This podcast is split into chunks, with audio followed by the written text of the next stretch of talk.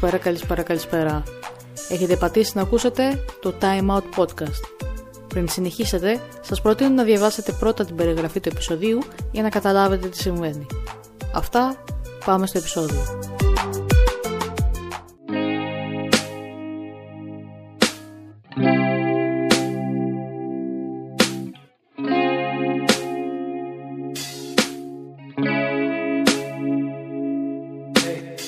Στο σημερινό επεισόδιο θα μιλήσουμε για μια διαμάχη που άρχισε στα μέσα της δεκαετίας του 90, τότε που το όνομα του Ρόμπι Williams άρχισε να συζητιέται. Η καριέρα του ξεκίνησε το 1990 στην ηλικία των 16. Ήταν μέλος του boy band Take That μέχρι που το 1995 αποχώρησε και ξεκίνησε τη solo καριέρα του.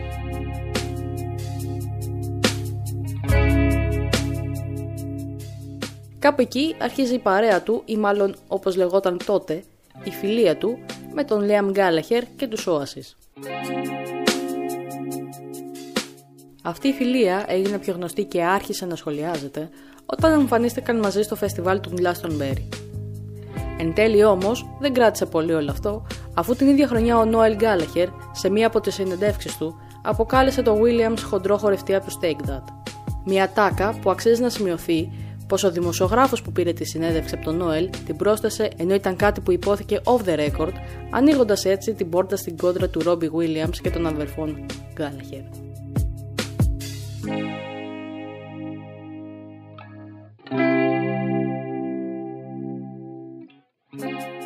Τα πράγματα ήταν παγωμένα. Ο Λίαμ δεν υπερασπίστηκε ποτέ τον Ρόμπι μετά από αυτά που είπε ο Νόελ. Όσοι προσπάθησαν να καταλάβουν τι έγινε και γιατί ο Νόελ χαρακτήρισε τον Ρόμπι με αυτόν τον τρόπο, είπαν πως ο Νόελ απλά ζήλευε τη φιλία ανάμεσα στον αδελφό του και τον Ρόμπι. Φτάνουμε στα τέλη της δεκαετίας του 90 και ο Williams αραβωνιάζεται την Νικόλ Άπλετον. Το 2000 χωρίζουν και μέσα στην ίδια χρονιά ο Λίαμ αρχίζει και βγαίνει μαζί της. Είναι περιττό να αναφερθούν τα σχόλια που γίνανε τότε και τι γράφτηκαν στα δημοσιεύματα του τύπου όταν έγινε γνωστή αυτή η είδηση.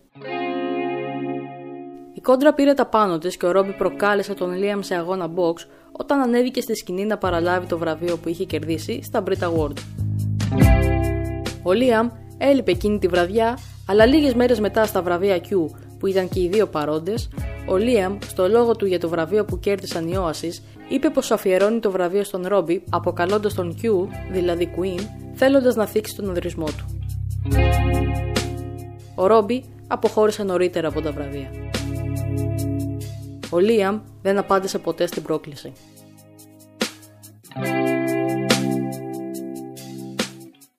Τα πράγματα μετά από αυτά τα γεγονότα του 2000 προχώρησαν ομαλά και το όνομα του Ρόμπι Williams μεγάλωνε όλο και περισσότερο. Έτσι, το 2003 κλείνει τρεις εμφανίσεις στο πάρκο του Νέπχορθ και βρίσκει την ευκαιρία να πάρει κάπως το αίμα του πίσω από τον Νόελ, δείχνοντάς του πως είναι καλύτερος από τους Όαση, στέλνοντάς του ένα μήνυμα που έλεγε: Αγαπητέ κύριε Νοέλ Γκάλαχερ, είπες πως δύο βραβεία στο Νέπχορθ είναι ιστορία. Λοιπόν, Υποθέτω πως τρεις είναι απλά πληστία. Δικό σου, Ρομπ. Ιστερόγραφο. Είναι δύσκολο να βρω κατάλληλη υποστήριξη για το σώμα μου. Τι κάνεις μία και δύο του μηνός; Α, και τρεις.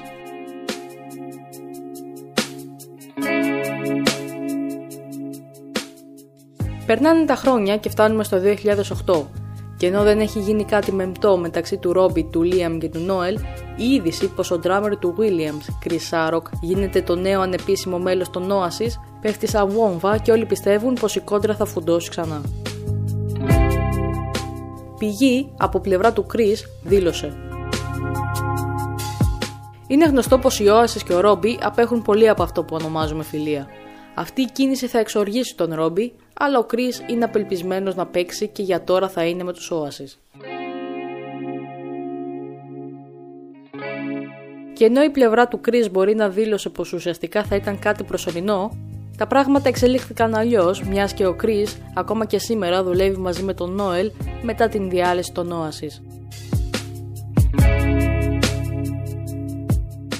Συνεχίζουμε στον Ιούλιο του 2011, τότε που οι Take That κάνουν reunion και κανονίζουν να εμφανιστούν για 8 βραδιές στο στάδιο Webley στο Λονδίνο. Αυτό θα δώσει την αφορμή στον Ρόμπι να πει από το μικρόφωνο ενώ είναι στη σκηνή. Οι Oasis έπαιξαν τρεις βραδιές εδώ. Νοέλ Γκάλαχερ μπορείς να φιλήσεις την τέλεια διαμορφωμένη πίσω όψη μου.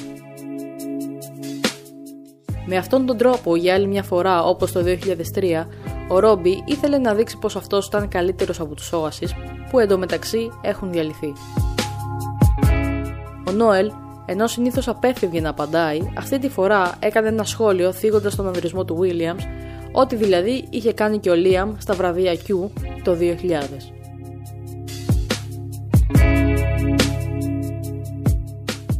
Λίγο καιρό μετά το 2013, ο Λίαμ ήθελε να νευριάσει ξανά τον Ρόμπι και τον αποκάλεσε Fat fucking idiot, περιμένοντας πως θα του δώσει κάποια απάντηση. Και όντως, η απάντηση που μάλλον επιζητούσε ήρθε σε μια live εμφάνιση του Ρόμπι λέγοντας «Άκου Λίαμ, όταν οι όσες επανενωθούν, απλά να θυμάσαι δεν θα είναι κάτι μεγαλύτερο από αυτό που είμαι εγώ». Παρ' όλα αυτά, Κάποιο χρονικό διάστημα μετά, σε συνέντευξή του σε περιοδικό, σχολιάζοντας τη σόλο καριέρα του Λίαμ, αντικειμενικά, όπως φάνηκε, κάνοντας την άκρη την αντιπάθεια, είπε ουσιαστικά πως η παραγωγή του ήταν καλή, φυσικά όμως θα μπορούσε να είναι και καλύτερη. Τα θετικά σχόλια του Williams συνεχίστηκαν και το 2017, όταν σε συνέντευξή του ερωτήθηκε αν θα έκανε τραγούδι με τον Liam. Η απάντηση που έδωσε ήταν θετική και μάλιστα συμπλήρωσε πως εκείνη τη χρονιά το αγαπημένο του τραγούδι ήταν το Forward is Worth και πως το θεωρούσε το καλύτερο κομμάτι που έχει γραφτεί από τον Liam ή τον Noel τα τελευταία 20 χρόνια. Ο Liam από την άλλη, ακούγοντας όλα αυτά που δήλωνε ο Ρόμπι, είπε πως του φαίνεται περίεργο και πως αυτός είναι ένας άλλος Ρόμπι Williams.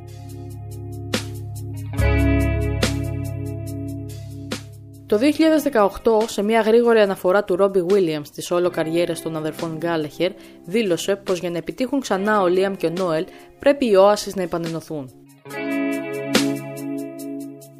Βέβαια, οι σχέσεις των αδερφών είναι τεταμένες μετά την αποχώρηση του Νόελ και τη δήλωσή του πως δεν θέλει να ξανασυνεργαστεί με τον Λίαμ.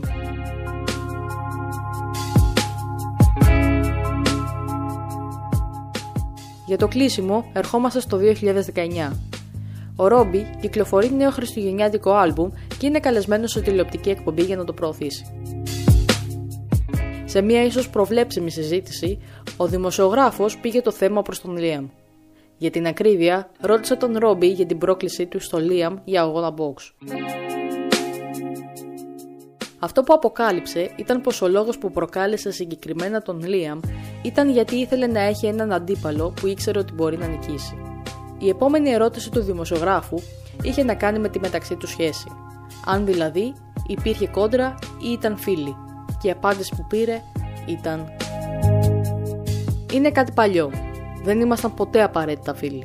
Απλά ήμασταν στους ίδιους κύκλους». Λίγο πολύ αυτή είναι η ιστορία ανάμεσα στον Ρόμπι Williams και τους αδερφούς Γκάλεχερ. Υπάρχουν φυσικά κομμάτια της ιστορίας που δεν υπόθηκαν στο σημερινό επεισόδιο, αλλά είναι κυρίως πόντες που πέταγε ο ένας τον άλλον μέσα στα χρόνια, είτε σε συνεντεύξεις είτε μέσα από τους προσωπικούς τους λογαριασμούς στα social media. Αυτό που καταλαβαίνουμε οι περισσότεροι πάντως είναι πως λατρεύουν να πειράζονται. Και εννοείται πως η βοήθεια από τα μέσα ενημέρωσης κάνει αυτή την κόντρα να μην σβήνει στο πέρασμα των χρόνων, αφού πάντα κάποιος θα είναι εκεί να ρωτήσει κάτι ώστε να βγει μια καινούργια είδηση. Γιατί πολύ απλά αυτό το παιχνίδι που λέει στο κοινό.